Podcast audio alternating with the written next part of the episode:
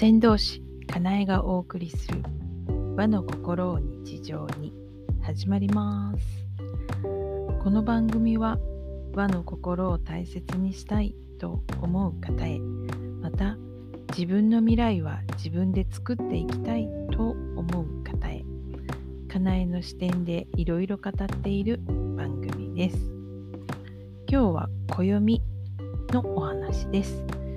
今日令和3年11月7日立冬になります二十四節気っていう季節で立冬立つ冬と書いて立冬ですね春分の日から数えると春分の日が0度だとすると今225度まで来ましたよということですね。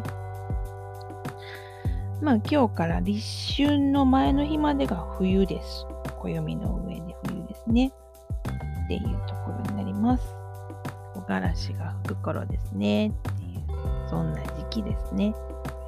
いや、まだ秋も満喫してないよっていうところなんですけど、まあこれから秋真っ盛りを迎える間、暦はちょっと先行して冬の兆しが出ているよということなんですね。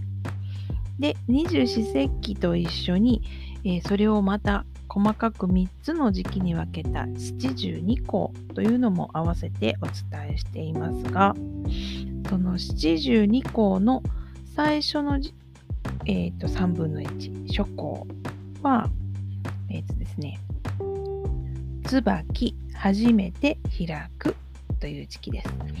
椿の花が咲き始めると読みますが実はこの椿っていうのはサザンカのことなんですね。サザンカが開いて、えー、いきますよっていう時期です。そして2番目事項は「地初めて凍る」「地初めて凍る」なんかこの音で聞くとなんかおどろおどろしく聞こえるんですけど最初の地っていうのは大地の地地面の地ですね。大地が凍り始めますよという時期です。あの冷えてきてですね。地面が凍る。つまり朝は霜が降りるとか、えーと場所によっては霜柱になっているような時が出てきますよ。ということなので夜心身冷え込み始めるので、えーと、結露とかね出てきやすくなるっていう時期ですねっていうことが11月そうですね12日頃合いから始まります。そして3番目の真っ向。真っ向は金銭花咲く金銭花咲く金銭花の花が咲きますよということなんですけど金銭花と書いてますが水仙のことだそうです。はい。なんかトリッキーですね。この立冬の時期の七十二個。椿って言いながらサザンカだし、金銭花って言いながら水仙だよって、ちょっとトリッキーなんですけど、まあ、読み方が違うのかな。花が全然違うんですけどなんかまあそういうものらしいですね。はい。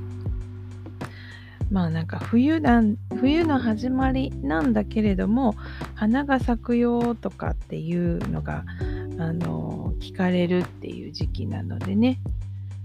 まだこの冬真っ盛りではないのでそういう楽しみもありますよね。はい。冬になってきました。というところで秋から冬うーん寂しい気持ちになる人もいるかもしれません。人の気持ちってお天道様があの上がってる時間帯が短くなるとどうしても元気なくなる人はやっぱりこう世界中見てもいるみたいなのでちょっと元気がなくなるっていう人もいるかもしれませんけどまだまだあの季節の中身は秋ですので今から実りっていうところをみんなで楽しめるみんなで楽しめるかなこのね、えー、今月来月、うん、あのしばらくお預けだったみんなで楽しむっていうのができるかなってちょっとそこは楽しみにしていいのかなって思います。はい。今日は暦の話、立冬のお話でしたが、いかがだったでしょうか？はい。ということで、では、また、先導し、かなえでした。